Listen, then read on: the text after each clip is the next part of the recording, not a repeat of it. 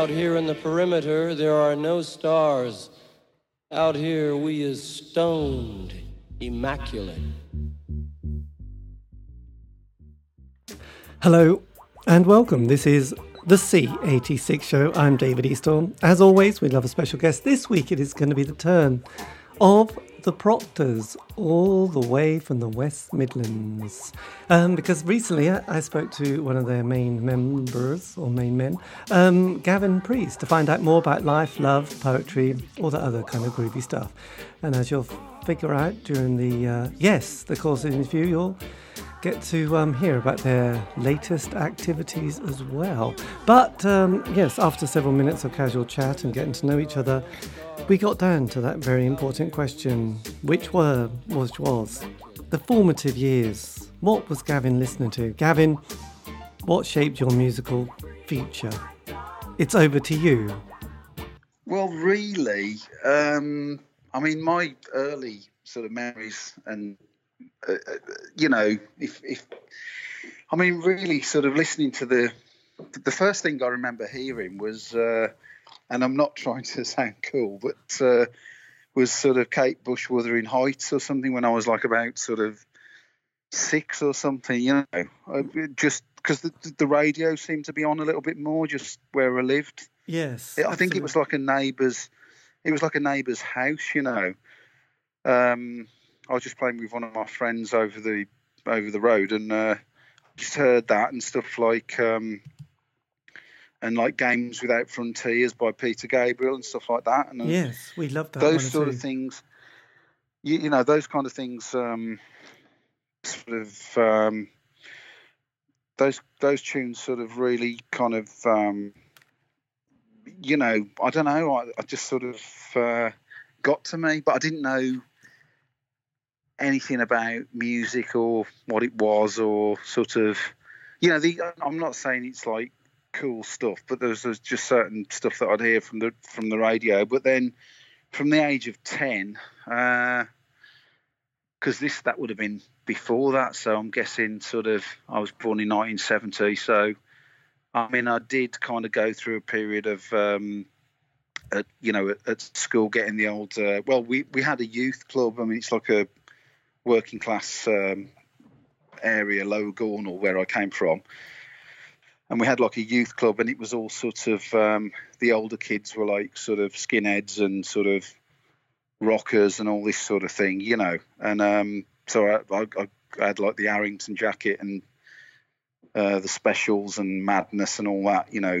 yes, because all, all, that. But I was, I was way too young for that. You know, I didn't know what I was doing. I was kind of I think I had a at one point I had like a fishtail parka as a as a mod would have, and I had some like sort of Doc Martens. You know, I was kind of I was like halfway between a mod and a rude boy. Yeah. It, was, it, was, a little bit embarrassing, but I just kind of we, we used to have that kind of um, you know, um, but but I, I always knew that sort of music culture was sort of and and that that sort of gang thing of feeling a belonging, you know with with, with something. Um, I was looking up to the older kids really. Yes. Um, well, it was interesting because I, I, was going to say because I I sort of yeah I it was my older brother who I was.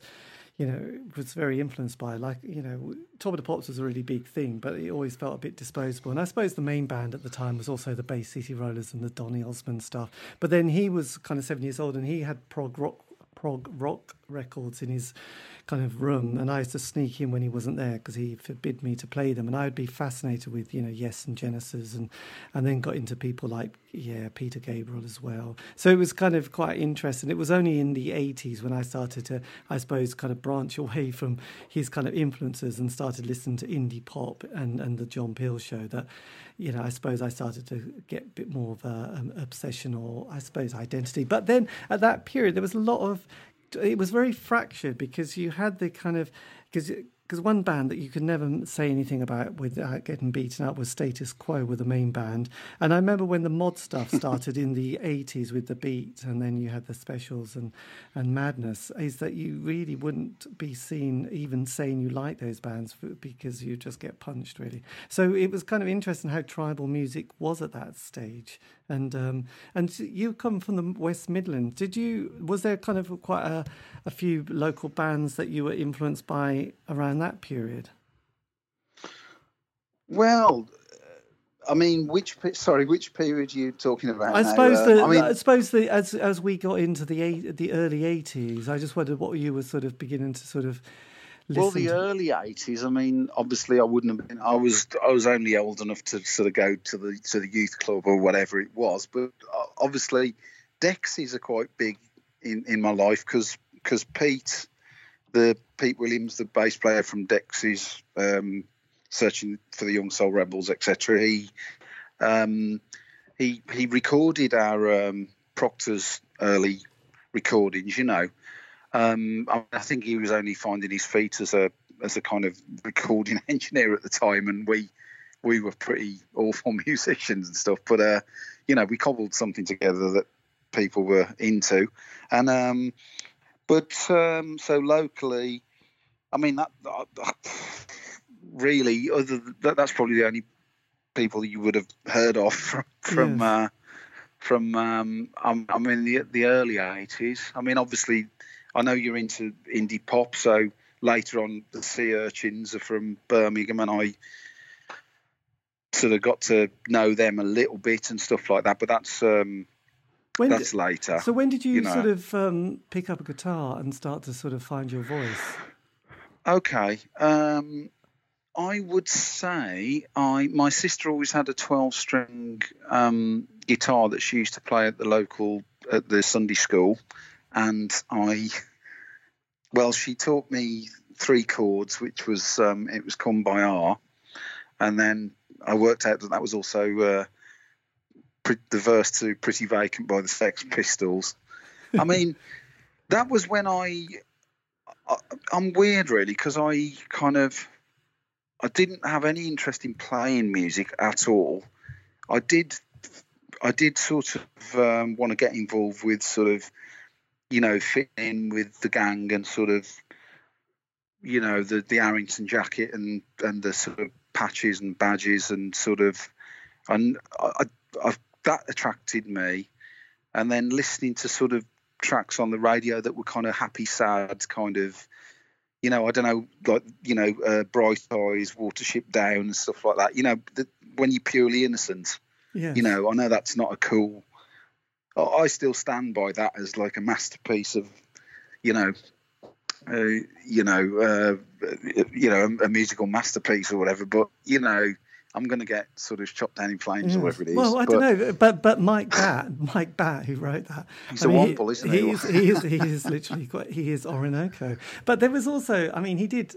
I remember that it was quite interesting because with all his albums, he ha, he um, is able to play and record and write very different musical styles. And then and you were talking about sort of that kind of happy sad, but then I remember sort of there was Justin Hayward with his. Uh, Forever Autumn as well. I can't. Was... I can't believe you've mentioned that because that was the next thing I was gonna. I was. I've actually made a note of that because I, I would be annoyed if I didn't mention that that song. I mean, um, unbelievably, I had that melody in my mind for, for years. I must have heard that track when I was like, I, I, I don't know when that War of the Worlds album. I think it was seventy eight. Actually, it was roughly the well, same okay. time. Well, I, I, but I, I, I kind of had that melody in my head, and I thought I'd sort of dreamt it. I didn't. I didn't know that, and I thought, does that exist? And and um, and then I was working. I, I know this is a silly story, but I was working in uh, Our Price Records in Dudley, and uh, and um, we could put whatever album we wanted to put on, you know, unless it was a Saturday and then you have to put on what was in the charts, you know. You know, we, we probably did have REM and Nirvana yeah. at the time, so you could sneak sneak one of them in. But um, they re-released War of the Worlds and put that on, and then when Forever Autumn came on, I thought, oh my god, it it exists, you know. I thought I I thought I dreamt that, you know. But uh, but yeah, that was a really uh, that's one of that's a, that's great. That's one of my these are guilty pleasures, I suppose. Yes, well, I don't if, know. If you, you if you have uh, Marillion Kayleigh as well, you just kind of got the hat trick. I think that's another guilty pleasure, isn't it? Which one's that one? Sorry, Kayleigh by uh, Marillion. I don't know if you've. Oh, Marillion, yeah. Yes. Oh, absolutely. Well, I, I'm I'm I am terrible like that because I've I've worked in record shops. I mean, I've I've been in bands with people who are really, really, really knowledgeable, and they'll try and you know impress you know Van Morrison's Astral Weeks on me or or um, Pet Sounds by the Beach Boys. As the, well, exactly, and you know, I just I just reach for the the best of, you know, which is awful to admit. Yeah. I know you're into the Smiths as well because I've done my research on that. for, you know, and and I'm I'm like you know I do like Meat Is Murder and a couple of tracks that are on there that that are that you don't get on the best of actually, but I, am kind of um, yeah, you have to be careful. yes, no, no, it's, you it's, in a minute. but it's no, You're probably coming on to all this. But it's quite funny. It's um, I think it was it was an Alan Partridge sketch, wasn't it, about the Beatles? All you need was the best of, really. So that's the, that. You know, I think he was asked, and he said, "Well, what, you know, what album have you got?" It's like the best of. Obviously, that's all you need. The Beatles, isn't it? So. Um... well, I know. Well, well, I, I do. I am aware that kind of it's a bit of a cop out to, um, and, and perhaps you're not fighting the the the um, punk rock war or indie pop war or whatever to not have. I mean, I do have albums, obviously, that I listen to. You know, not it's not just the best of every band that I like, you know, but um, yeah, I am really approaching it from the the the.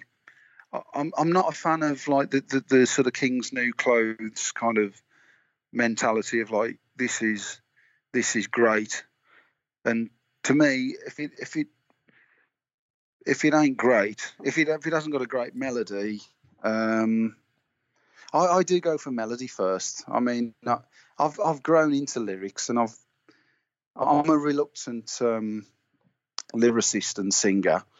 You know, I'm I'm coming from the, you know, Bernard Sumner or Barney Albrecht or whatever you want to call him school of kind of we need a singer. No, nobody in my band died or anything, but you know, you kind of you know, not yet, but uh, no, you you um, it's that kind of thing. And but I do try and read any lyrics that I that I've written and and try and think would I know this does sound a bit pretentious, but I do think would that stand up as a piece of poetry or something, you know, rather than just a bunch of kind of yes. So so sometimes I, I do look I do listen back to stuff that I've done, and I think, well, blimey, that's a good lyric, actually, you know. Whereas I, I always just think I'm coming up with something that rhymes with something else, you know. Well, Obviously, we, Morrissey we, ne- never but we all problem. liked, you know. I mean, I grew up with Pam Ayres, you know, the poet Pam Ayres. So, I mean, you can't mm. beat a, you can't can't beat a good rhyming verse. But look, so come come the early '90s, um, you decide to form a band. We, I mean, at that stage, had you sort of been at all influenced by like the indie scene of the '80s, and and obviously there'd been the dance scene with bands like you know Primal Scream, The Stone Roses, Happy Mondays, Soup Dragons. So was that in your sort of DNA, or had you sort of bypassed that as well? And grunge, you'd have by, you'd have bypassed grunge, wouldn't you? I didn't really. No, um, I've I've sort of fast forwarded. I, I, I shouldn't have listened to the um, Jeffrey Lewis thing because I've kind of um, I've, I've I've spat out a load of stuff instantly, and I've had a, I've had a glass of wine now as well. I well, I had a girlfriend at university, and her roommate. Um, I wasn't at the university. I used to go and visit her, and her roommate next door was massively into um, Nirvana, and Nirvana had just come out. And I always um, so at that time, I was sort of going to a to a local club where bands played regularly called JB's, and it's a it's a legendary club. I mean, and they've had everybody from you know U2, Generation X, I don't know, you name it. Obviously, early Primal Scream. Yes. Played there. The Sonic Flower Groove um, era, uh, uh, and I think they came back with doing the um, doing the uh, you know the, not not Jailbird, the not the um, not the Screamadelica, um, you know when they went sort of like rock. yes, they did. The, I think they did the Rolling Stones Exile on Main Street. Yeah, that, that, that that that that album. Yes, I, I, I remember They that. did so. So there was plenty of C86 and beyond coming through yeah. JBs, and and obviously Stone Roses played played there. I mean they.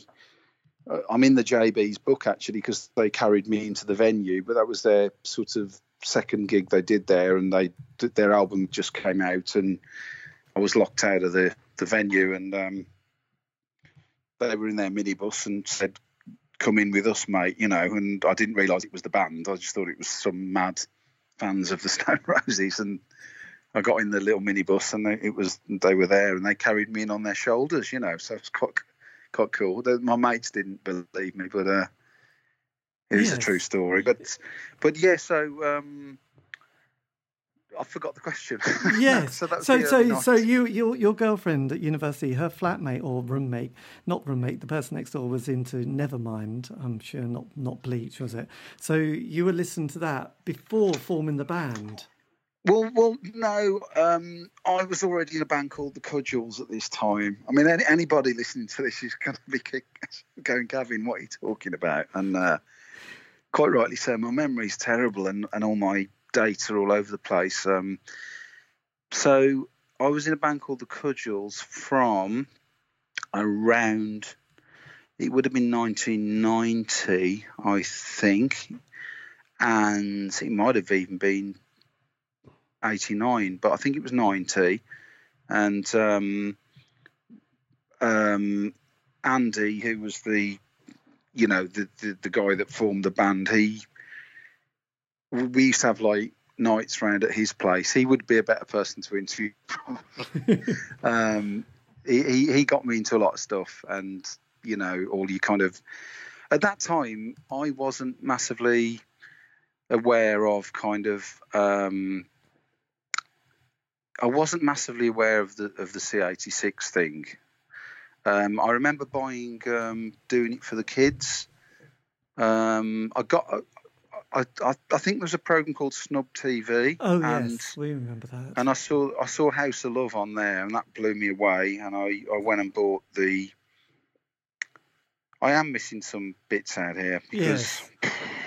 but the House of Love, shine on. Yeah, well, yeah, definitely. I mean, that probably wasn't my favourite. I saw them doing like Man to Child, and I, I went and bought that that album, and then got, went back and got the the, the German album as it's known, and I just got a bit obsessed with that. I think this was all before I joined the Cudgel, so this would have all been sort of I might have my dates wrong, but like 88 to yeah. between 88 and 90. So, and I obviously then when you when you buy a record that's on creation, and then you realise there's other stuff that's on creation. I mean, bef- before that, actually, I used to I'd say mid mid 80s when I was like sort of 13, 14, 15, I got into the Sex Pistols in a big way. And I, it's just like through a friend's older brother. I just needed something to get my teeth into.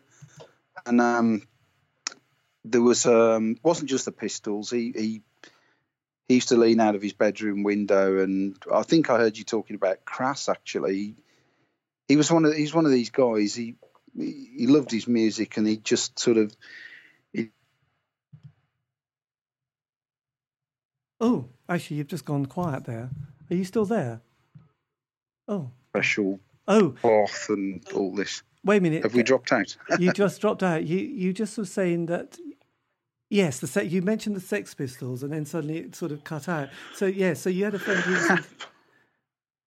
Well, he's my, my friend's older brother, and he, he lent me sort of Joy Division albums and uh, and stuff, and I started to listen to all that. And this was all so I I was listening to the Pistols, the Clash, um, and as much Joy Division as I could find. I just got obsessed with that. So I was listening to Still, which is all the the live stuff and whatever, and um, and obviously the you know unknown pleasures closer, and uh, there's I think some demos by Warsaw or whatever they were called, and yeah, I, I do tend to get just obsessed by one thing, you know.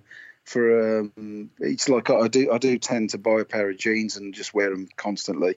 It's the same sort of thing. I I, I um I kind of got a bit obsessed with uh, with all that, and then it was when I I, I got into, I say, programs like Snub TV came on, and then I just realised there was something between punk and, you know, I always felt like I'm not really a punk, you know, I've got a sensitive side or whatever. There was there's certain aspects of punk. I mean, I always found the Pistols kind of they're, they're like an art arty punk band, so I, I think they can be a bit misunderstood, really, you know. But um, the kind of and and Joy Division, then you know, then you make make the trip onto you know House of Love, and then um, but then when I got into the band with with Andy, um, the Cudgels, it was like we were listening to Dexys, and he was you know introducing me to a lot of other stuff, and um, I realised that you know well we were sort of like releasing stuff on um, flexi discs with fanzines and stuff. Yeah, I, I, didn't have I didn't have an idea at all that fanzine culture existed until I sort of joined the Cudgels, you know. And up until then, I mean, I, I was in a band, see, sorry, before that called This November that nobody would have heard of, and we were sort of trying to do like an early REM sort of thing. I mean, I think I was like 16, and you know, you know, you're not old enough to play in the venue that you're playing in, but just because you you're playing in the band, they sort of overlook that, you know. And um, but um, we, we were sort of trying to do a new order, REM, early James sort of thing. Um, but then, um, so I remember sending a demo tape off to Go Discs, you know, which is one of the few. Yeah. Sorry, you still there? Oh sorry, God, yeah, yeah, yeah, I'm here. Uh, sorry, I sent, sent um, a demo tape off to Go Discs, and I've, I've, still still nostalgic as I am. I've kept the letter, the the rejection letter, you know. But um, you, I didn't know that you there was something, you know. I know Go. I mean, well, you know, there were labels that you could probably or, or people releasing fanzines, making their own. Um, you know, you could you could sort of do it yourself without having to go to sort of record labels as such. So that was that that was great. And then I did. I am really waffling. I'm an awful interviewee. I, I appreciate that. And I, but I got, I got the. Um, I remember getting creation doing it for the kids, and it was like pay no more than one ninety nine. I've still got the sticker. We still got the sticker on it now, and uh, and then that that made me aware of a lot of other bands. Then you know, Jasmine Minks, and not not just stuff on creation. Yeah. Um, we, we we supported a band called the Wooltones. You know, I don't don't think they're um, if they're listening, you're one of my favourite bands. I don't think they're critically acclaimed at all. You know, but for whatever reason at that point in time that I bought that album and it it it was kind of like I can sort of do this, you know, and it was jangly guitars, great melodies, great harmonies. That was my kind of pet sounds of the of the moment, you know. Yeah. Um, and the the Wildflowers were another band actually. I've I've got a you know, if you cut this together, you might have some sort of concise sort of interview going on. But the, there was a band, the, the Wildflowers, um, from around this area who who um, used to play at JB's a lot. I mean, I used to go to this club JB's, and like every Friday night, you'd have at one point in time, you'd have like Blur, Primal Scream, Stone Roses, the Wildflowers, um, the Rain Devils, close lobsters. I don't know. I'm just trying to. Yes, the the, the, the yeah. One th- you'd have one one thousand violins. Actually, you know, they are an amazing um, band. So then, well, they're they're one they're great. So I've got, I've got you know I, every band that I really like as well. I always put in a lyric, so I'm sure anybody who's listened to the Proctors will can listen out and you'll there's a few when I'm stuck for a lyric, I'll always put a a band name or a refer to another song in there. I always like that sort of thing. Anyway, I think it's. Yes. But, um, so then, when did you, in it? You know, '93, which is obviously where the the Brit pop you know world was starting to sort of emerge. When did you sort of say, right, this is the Proctors, and sort of, and were you the main? Was it a democratic band, or were you very much the the leader? It, it, well, at the time, um, I was in after the Cudgels. I saw an advert for a band called called Sweet Jesus, who were on Rough Trade Records actually, which you'll obviously know about, and I I joined them on bass, um, and with the um, Proctors, what that was was that I was still kind of um, actually I I still wanted to carry on doing both um, both things. It's all right. Me, my son's just saying goodbye to me. See you, son. Bye, Dad. Come on. See you later. Thank you. And um, basically, um, I'll, I'll, just I'll just tell it how it is. Andy wasn't very pleased from the Cudgels. The the the it was his band. He says, "You want to go off and do another band? That's it." And I could have easily done both. I mean, um, but I had the chance to do this, um, play bass for Sweet Jesus, and they were sort of going places a little bit.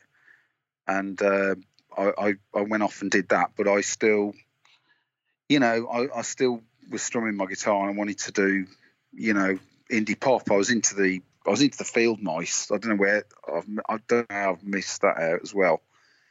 Yes. Um, but um, so I was writing songs like that. I had a like a four track tape recorder and um, and um, so at that time I I remember we did a studio. Uh, we went to Maida Vale Studios and did um, like a radio. It was like a radio. It might have been a Radio One evening session for for Mark Goodier. You know, with with Sweet Jesus. And I remember that um, the very next day, I came back and did. Um, we booked the studio to go in and do the Proctors, but it, it was just um, it was like two different worlds really, and, and all that was all that was was me and some songs I'd written, um, and I wanted to, you know, go down the um, my indie pop influence route with that, and um, so it was me, my sister, and my friend Adrian playing drums, and then we just went in and recorded a few things, and it was um, it was a bit more of a democracy because Christina, my sister, wrote some lyrics and a couple of chords on one of the songs, but it was mainly my thing, and I was basically like the Proctors has been the whole thing. It's been, you know, dragging and kicking people to uh, to come and help me out doing it, you know which yes. makes me feel a bit like Mark E. Smith out of the fall because we've had that many members coming and going. But it really has been. It's not a case of it being a proper band where you rehearse once a week and that sort of thing. It's literally me coming up with ideas and uh, obviously anybody else wants to put ideas in that's great and they do but um, i mean we, we we've had members of the band that you know i mean we did come over and we went over and played in New York, for example, or you know, we, we, are more likely to play somewhere overseas than in the UK sometimes. And so we we had Lisa, who was from Sweden, and she'd come and meet us there and play. It, it's it's been a bit weird playing live, you know, if I'm honest. Yeah. Um, but anyway, and I'm jumping ahead again. But no, the whole thing was like it was my thing, really. Yeah, to answer your question, and and and we'd already had a record out with the Cudgels on Sunday Records, and I um I just I, I did have an idea that I was going to send him what we'd done, and I sent him what we'd done, and he really liked it and decided to put it out. You know.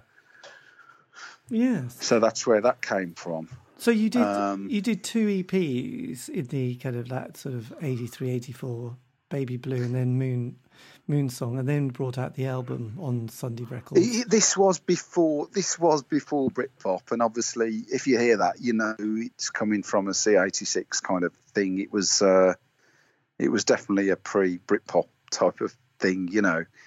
But yes, we did. We did those two. Um, we did those two vinyls, and then and then a CD album.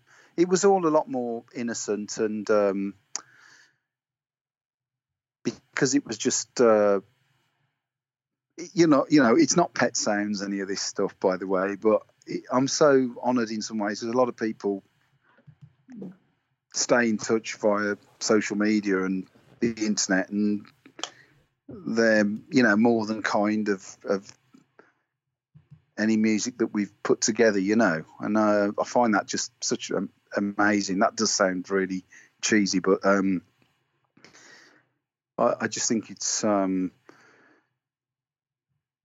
you know I, I, don't know the power of music or whatever. It just saying sounds cheesy again, but yeah. Um, well, that's no, but then I mean, but at that stage, because you you know the band was sort of quite you know new still, and and you were definitely on the way up. Did you um?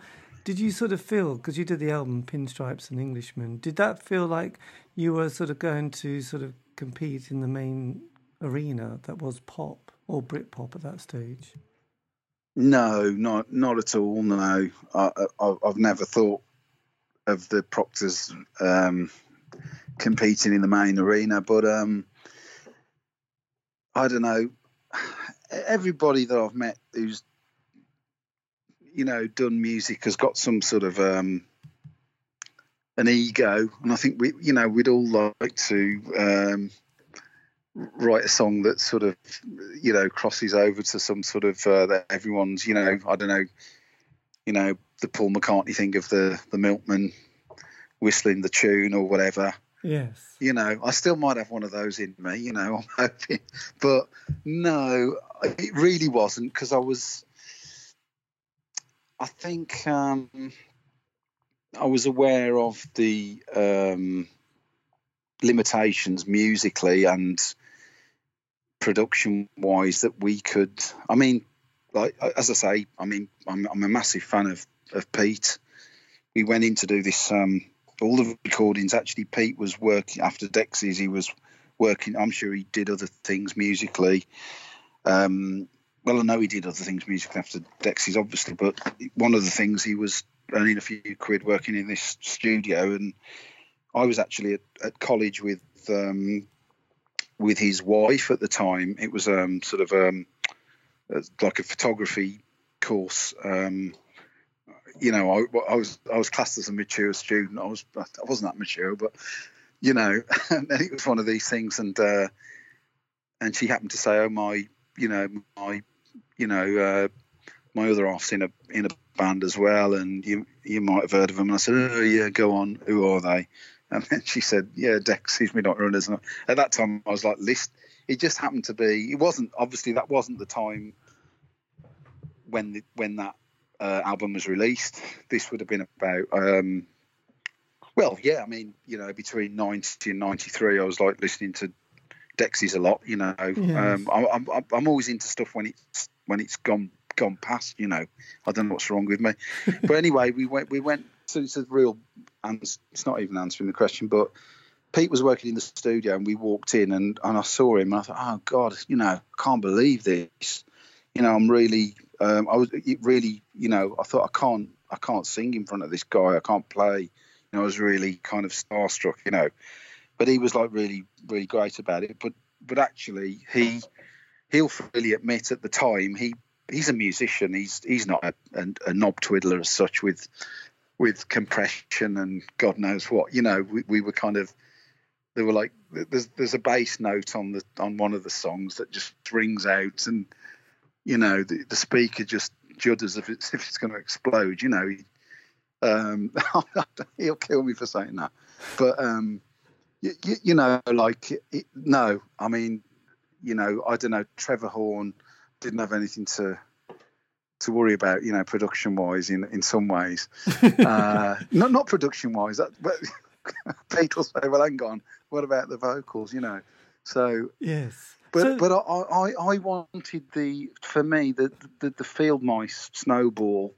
You know that that's always what i have always wanted to to. Well, you can tell really. Anybody who's listened to what we do, you can probably tell that's what I'm trying to get. But it, it, it's like any band, isn't it? You know, you're trying to sound like a record that you love, and you never quite do. But it, it's that never quite do bit that makes you what you are, and and then so in other words, it's all those sort of um, weaknesses or you know where you fall short of of the mark. That's the that's the bit that sort of um, that's that bit, and you, sometimes it's hard to get over that because it's hard to listen back to your own music. I'm sure most musicians are the same, and you, are listening back and thinking, "I'm not happy unless it sounds exactly like I don't know the Clash or the, the Beach Boys or the Field Mice or whatever," and then it never does. So you kind of hate you hate it, but it, but if you make it too perfect, uh, and you're probably losing the whole point of why you're doing it, aren't you? You know. But I, I'm certainly only starting to realise that even now, you know. Yes. Um, that's not even answering you. I, I, I am. In, I'm turning into Jeffrey Lewis. but then, um, uh, because there's quite a gap. I mean, you were a on Sunday Records and you did Pinstripes, and then there's like I don't know, um, not quite ten. There's quite there's quite a gap between Everlasting Light, and that was on a different le- record label. So what happened in that sort of period? Well, in that period, I mean, I after I did sort of get in a couple of bands um, with Ben from Sweet Jesus. We did a band called Venus, and that was quite a well um, well produced album. We did some gigs. Um, we did an album actually with somebody called John Rivers, who's a very famous producer. I know I know you probably like felt uh, the, the, the week before we we'd been in he'd, he'd been doing denim right of um, course yes lawrence's other band after that and um, but john rivers recorded ghost town by the specials and what i do.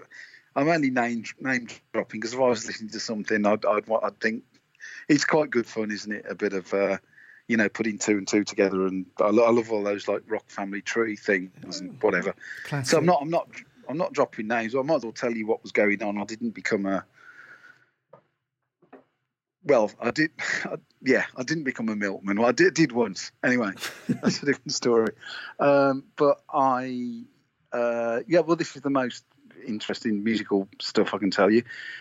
So we did a band called Venus, and that was really well produced, and it's like um, it's a good album. It's I think you can you can hear it and get it, and there's stuff on YouTube and whatever. And that was so that was um, Ben from Sweet Jesus, and then after that we we carried on um, with a different lineup, and that was a that was a band um, called Groupie, which um, we thought that would look great on a t-shirt, and that was the whole sitting around in the pub.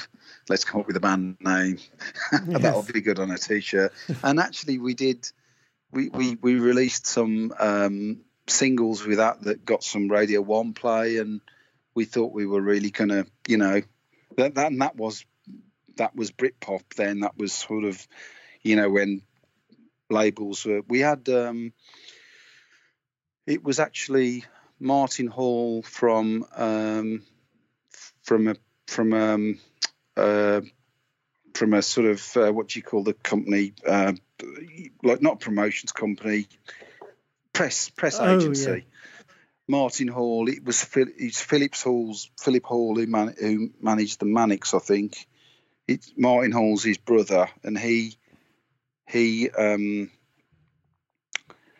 he ran a, a, label called Sacred Records. He started a, a label. Um, he was basically jumping on the Britpop thing, and he signed us up. And uh, we we were doomed to failure because we we got on the radio with the first two singles, and then um, he signed this other band who took all the the budget away because they went on tour and kind of bought loads of equipment and stuff. So you know, so I've I've always been there doing indie pop, but I've always been trying to go for the big time as well.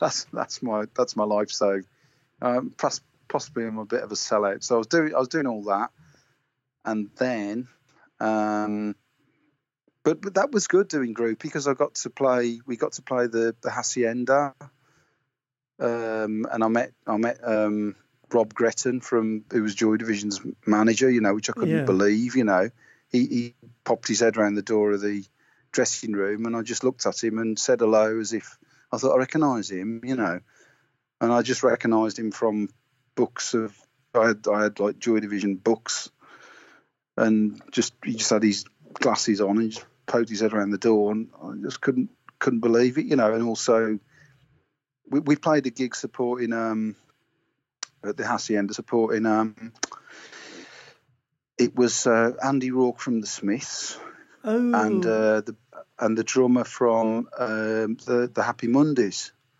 and this would have been about 1998 or something. So I, I, I, I don't think anything ever came of that band, but but when we played there, you know, I, I got the impression that like we definitely had um, Ian Brown and Cressa, who was the you know the dancer from the Stone Roses, yes, early era, and um, I think like it was a bit of you know the Manchester crowd were out, you know, because it was Andy Rourke's band, you know, we we were supporting, but nothing came of that, you know. We, we did we did quite a we, we did some gigs in London. Remember we we supported a band called um, oh, Drugstore, and um, and I remember Michael Stipe and um, and uh, Thom Yorke came to the gig, you know. I remember talking to Michael Stipe, but he, he was a he was a bit arrogant and uh, he didn't want to be talked to, you know. but uh, so, uh, but I, I felt we, just come off stage. He was in he was in our dressing room, so I thought, well, I'll just go and tell him I'm a fan, you know. And he kind of yeah, he was having a bad night, I think. but um, but so, the, so but, then so then yeah. what happens with uh, you know because obviously the, the band, the Proctors, is your sort of love, love of your life. Because then you bring out Everlasting Light, don't you? In 20. yeah. So did when did you decide to resurrect that?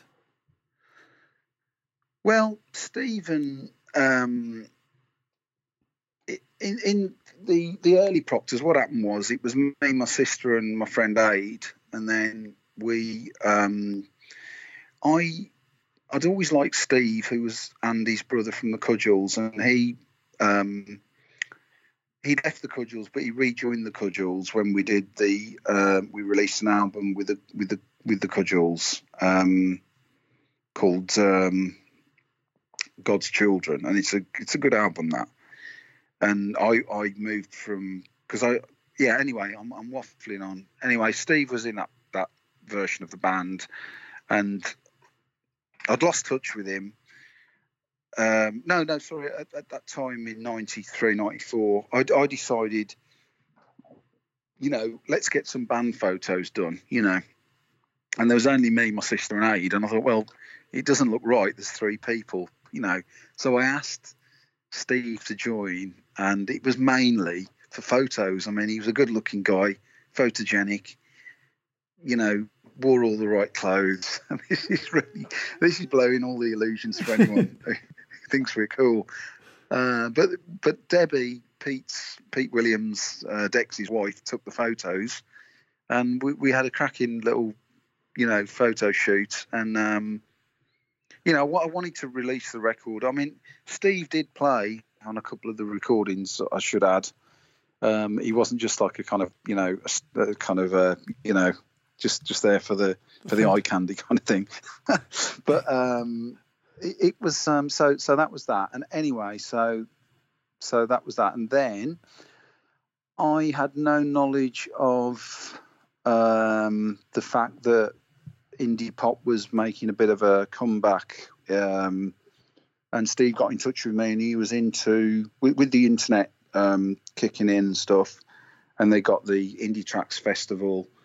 Um, if you're aware of that, and yes. and um, and there was a lot of online sort of stuff going on, and um, there was a guy in America um, doing a label called um, Cloudberry Records, and he wanted us to. Steve got in touch with me and he said, "Do you know that there's a lot of people that really love the Proctors, and you know you should, you know, you you should sort of do it again and whatever." And I think he wanted to be involved. I'm not sure if he was, if he wanted to impress somebody, um, probably a lady friend. Um, it's all coming out now.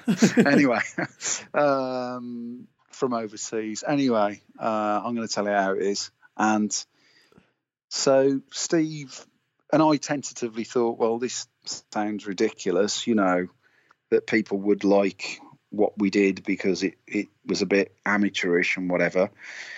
Um, but then I kind of got hooked in and, and um, decided to start. Um, and we, we were meeting up on a weekly basis and getting and rehearsing and and it was like a, a proper band again really um, for the well for for the first time and we got um, offered a slot at indie tracks and then um, Madrid Pop Fest and uh, New York Pop Fest and uh, Berlin Pop Fest and Limoges in France and whatever, you know, loads of stuff um, and it was just brilliant, you know. And um, but I, I, I really just wanted to do. I'm, I'm really still into the recording side of it, but yeah. So Steve basically made me aware of um, of the indie pop scene really uh, as it is now, and I kind of thought,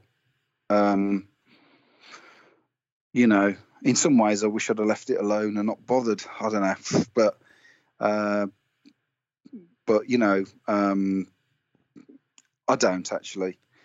So so that's when that, that that's when I can't. Well, I've put a lot of work into it. You know, a lot a lot of work into it, and um, it, it's not just a bit of fun, really. You know, um, and and it's probably you know affected my, my life. You know, in an adverse way. You know, I saw somebody actually the other day putting on on Facebook that you know they put a picture up of Paul Weller and and uh, Joe Strummer and said, well, you know, if I if I'd never seen these two guys or uh, faces, I would have probably be living in a big house and have a career. And I sort of I kind of know I know what I know I know what the, what he meant by that. But anyway, um, but so that's where he came from, and I I just put everything into recording Everlasting Light, you know, and we and and a single before that, also on the same on Shelf Life Records, you know.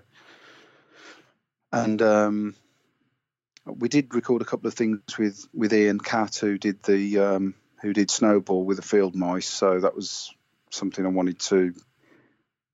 And I kind of realised that well, he did well, but I can sort of can probably that that's also a case of thinking, well, if Ian if Ian Catt produces it, we might sound like the Field Mice, and we didn't, you know. so it's just different. It's just slightly different production techniques. So yeah. Um, sorry, I'm sorry, mate. This is uh, no, it's all right. That's fine. No, but you know, it's it's it's all there. So so obviously, last year you brought out a single, which was the "Letters to the Girl," and you know, then we have this kind of rather odd year. I mean, obviously, you know, you're locked up. We're all locked up at home. Are you still sort of planning more material in the in the sort of the near future? Yeah, I mean, I'm I'm I'm sitting in front of it now actually. Although I can't, sometimes I just can't turn the the, the computer on. You see, you see, I don't know what it is. I've got um, but um, we we've got um a retrospective kind of album with Sunday Records, which was um, what we released the, um, the, the, the, the, the early stuff with. So Albert's got back in touch, and we're going to do. We're going to release some of the. I was all sending him like cassette tapes back in those days of ideas, and so we're going to release some of those as they are. Um, some that I've kind of re-recorded. Um, um, I've got um, Kate in Brighton sending some bass up. Um, Sophia's here with me doing some vocals. She's locked in with me. So, um, and it's just going to be a bit of a, a retrospective kind of um, drawing a line under kind of um, thing. And then after that, so that's going to be called Songs from Summer Lane, which is where I've probably wrote most of the songs. Um, and on that one, and then we're going to do a proper album after that, um, which is going to be vinyl and CD and everything. This the, the, the songs from Summer Lane will just be CD and download, I think. But the the proper album will be a proper all singing, all dancing um, kind of follow up to Everlasting Light. You know, um, some of which is fully recorded already, and some of which is just in the process of. But um, I think on the SoundCloud page we've got. I, I, did have a look at it the other day, and I thought, well, we've probably got enough to release a second album that's as good as Everlasting Light already. Really, you know. Um, but um, but there's yeah yeah. So just yeah. So definitely. There's a lot. To come. So, so obviously you've spent your life in music. I mean, what would you say to a your 18 year old self that was was starting out? That that you thought, oh yes, if I could have said one thing to them, what what would it be? Oh wow. Uh, well, I'd say don't listen to me because look where I am now. No, I'm, I'm only joking. Um, in all seriousness, I, I don't think obviously, you know, I kind of believe in time travel in some ways through through music. This sounds a bit pretentious, but I've got to make up for other things in in, in this. But um, you know that kind of hairs on the back of the neck when you hear "Forever Autumn" by Justin Hayward or whatever we were talking about. Bright or bright I do. Eyes. Yeah, exactly. Bright eyes. Well, yeah, played at played at my mum's funeral, you know, and uh, I kind of I, I just um, I do um, kind of think that that whatever that that is when when you're um, listening to that tune, somehow that that feeling you've got somehow goes back into that tune and then as a mirror image or whatever when you hear that tune back 20 years later or whatever it is that that feeling that you felt then bounces back at you. I know that sounds crazy, but I, have I've kind of, you know, like when they press vinyl and they make like a negative sort of copper plate or something that it's like a negative image of the music. I just, that does sound totally pretentious anyway. But so if I could go back, I mean, we've all thought this, haven't we? For me personally, I would massively say you're not going to change. You're not going to believe in yourself you're going to need all these people around you telling you that that's cool, this is cool, you should listen to this, you should wear that, and you're probably going to go along with that. But at the end of the day, I mean, there's going to be a guy ringing you up who's interested in what you've done because he's heard your music and he thinks it's good, or somebody's told him it's good, and uh, he doesn't know any of that, and he's not he's not listening to any of those people that sort of said, "Listen to me," and you know, I basically have more bloody confidence. You know, that's the thing, uh, and that that's what I would have said, and I wish I could have, um, you know, but but then it's all kind of any kind of um, not pain. What's the word I'm looking for? You know. Um, it's all the human condition, isn't it? You know, you you you kind of um, oh God, I, am lucky. By the way, I'm not really, you know, we're all locked down. There's so many people with so many problems. But I just uh, I'm just trying to say um, that you know um, things that are less than perfect kind of make for good lyrics and music and passion in music, don't they? Um, so I don't know yeah, but uh, yeah. So I don't know really. have more have more confidence. That's a good one. Mm, yeah, So, yeah, I, I, I just think, um, but it's hard, isn't it, to um, to kind of um, put your finger on, uh, you know, what what you could. Um, I don't know as well. Music's a really strange thing because you I've gone through my life sort of I can't let go of it. But I've I've had periods where I've I've hated it. I know um, I remember like I, I, keep dropping out Pete out of Dexys, you know, but you know I, I'm amazed that you know he's so cool and got to number one and whatever and uh, I had a badge of him on my jacket and then he you know he, I did go and play he did ask me to play bass for him in his band um, a few years ago, and we we did a couple of gigs with Imelda May. You know, she's quite a big oh, Irish yes, yes. artist. She was in the charts and stuff, and uh, and they were very big venues and stuff. And um, he's the only reason he, he asked me to play bass was his his bass player of choice, Al Al Gare, uh, who plays brilliant um, um, double bass, stand up bass he he plays with Imelda May, you know, so he couldn't be seen to be playing in the in two bands.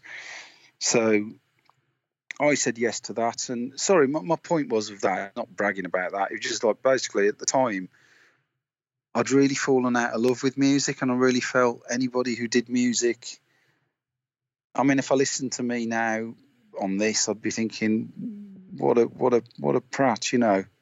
I, I know it sounds awful. I, I kind of I had that thing of like, basically, you know, music's cost me X amount of money, whatever. You know, like a real negative kind of, you know, basically, I would have thought I was foolish, really, but um, you could say that about Vincent van Gogh, I suppose. I'm definitely not putting myself in his category, by the way, but you know, you know what I mean. It's like many, many a unsuccessful financially or whatever musician has made any other people's lives very happy or whatever it is and is it right or is it wrong to you know I, I don't I don't see myself driving a, a Lexus and a kind of whatever it is you know so um yeah so I, I don't know do I, I, you, are you're kind of uh, you got me on the couch now. It's like kind of a,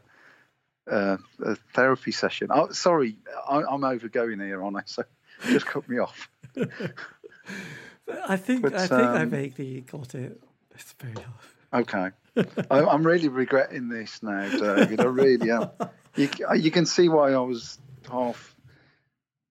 You might get this with people. I don't know. Do, are people a bit sort of nervous to, to do this thing, are they? Or yeah, sometimes. Or they lapping you up yeah. No, but it's good. Look, thank you. I mean, no, it's been great. Don't worry about it. But people, you know, no, actually, what I've found is, in all seriousness, is that people love to hear, you know, an artist, a musician that they've enjoyed talking about their their kind of creative mm. process, and I think that's what they, you know, enjoy about it. Because because what I've also found is that somebody will go, God, I really like that band. You know, it's like there's there's a lot of little indie bands I've, I've sort of done. You know, people who've never even done albums. They've just done a few flexi discs like the Siddeleys or the um, the James Dean driving experience.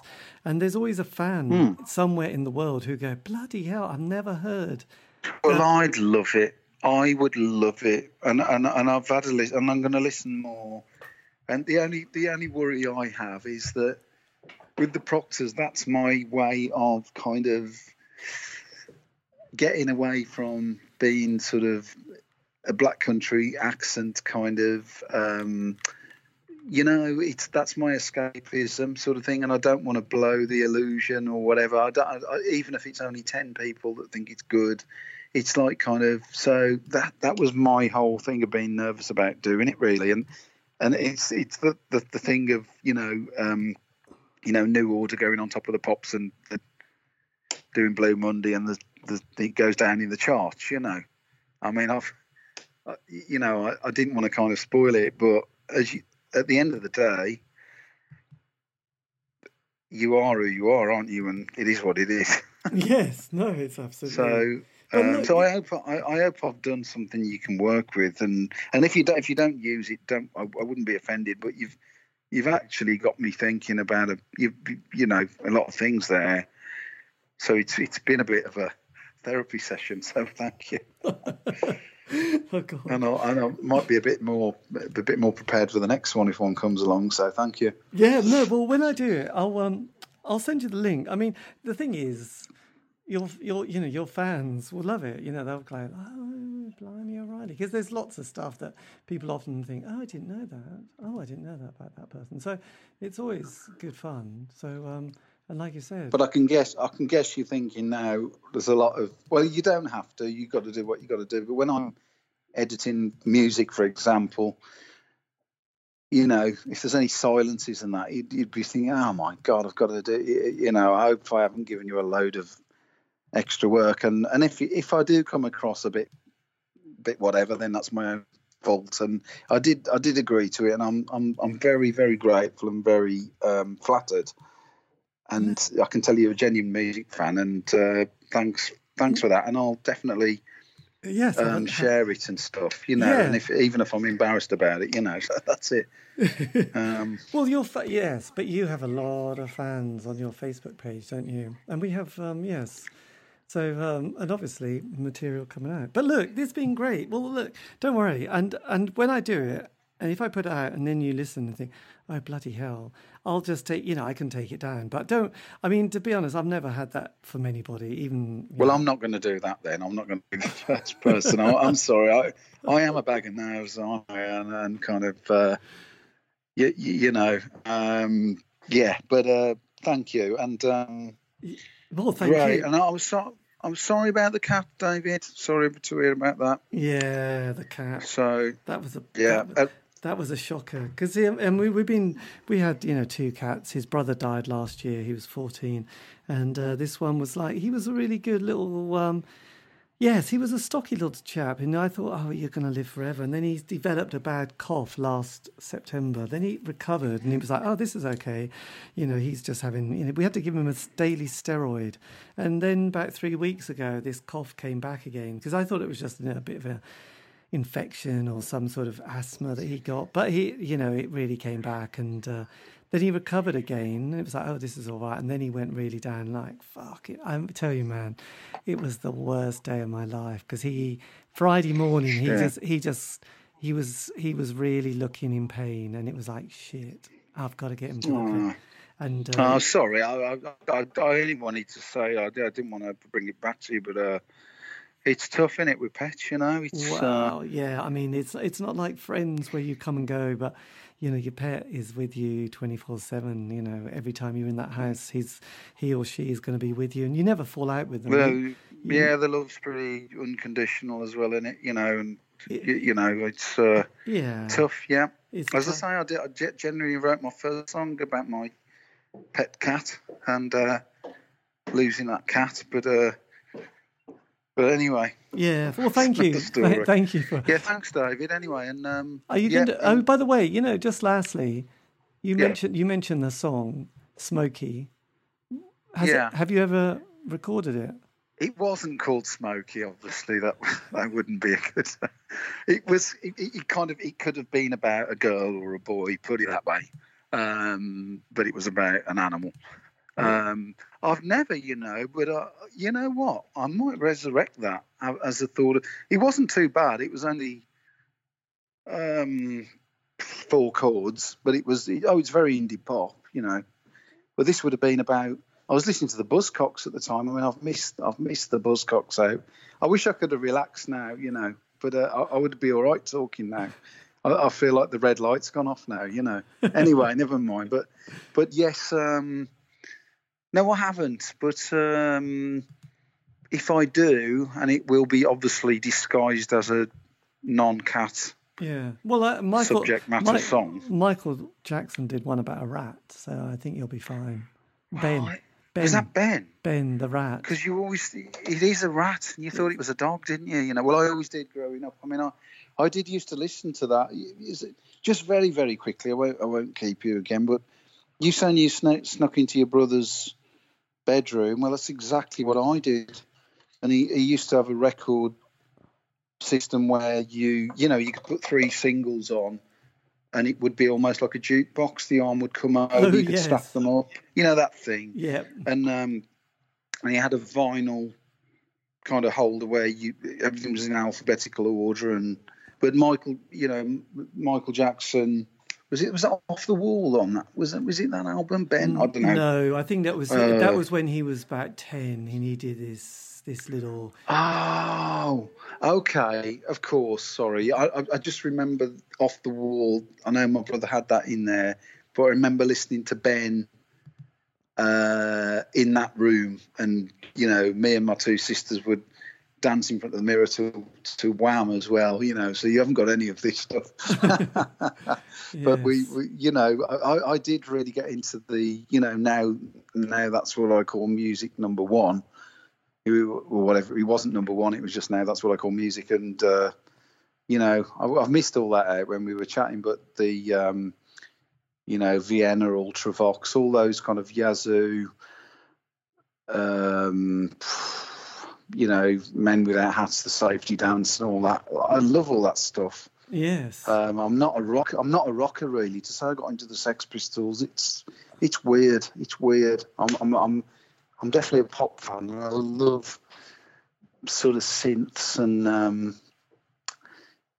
you know strings and synths and and and and, and that early kind of uh, early 80s electronic pop music. You know, I wish I'd have got that one in there, but uh, there you go. Yeah. Well, no, that's good. Okay, but I bet I actually I need to um I do need to get to the shop before 10 o'clock, actually. Yes. Uh, um, because we were out of milk. So, look, but look, this has been fantastic. And I'll keep in touch. And um, I really, you know, appreciate this. So, thank you again. And um, yes, just take, take care of, the, of yourself over this year because, frankly, it's a bit of a tricky one, isn't it? Yes, David. Well, stay in touch. It's been lovely talking to you. And, uh, and uh, yeah, I'll stay, definitely stay in touch. And, um, and yeah, so yeah, you better go to the shop. I better get, go and get some milk before it runs out. Okay. But, okay. Look, yeah, nice take, one anyway. Yes, you too. Take care there. Thanks, David. Bye bye. Bye bye. Thanks. Bye. bye. And that and that is such a cool ending. Anyway, that is the interview that I did with one of the members of the Proctors, Gavin Priest, to find out more about life in an indie band and music. Anyway, a huge thank you to Gavin for giving me the time for that interview. Um, this has been David Eastaugh, the C86 Show. If you want to contact me, you can for some random reason on at uh, yes Twitter, Facebook, and Instagram at C86 Show. Also, all these interviews have been um, archived, so you can find those on Spotify, iTunes, and Pod been. So there you go. C86 show. Yes, check them out. They could just change your life or send you to sleep. It's a fine line. Anyway, have a great week and stay safe.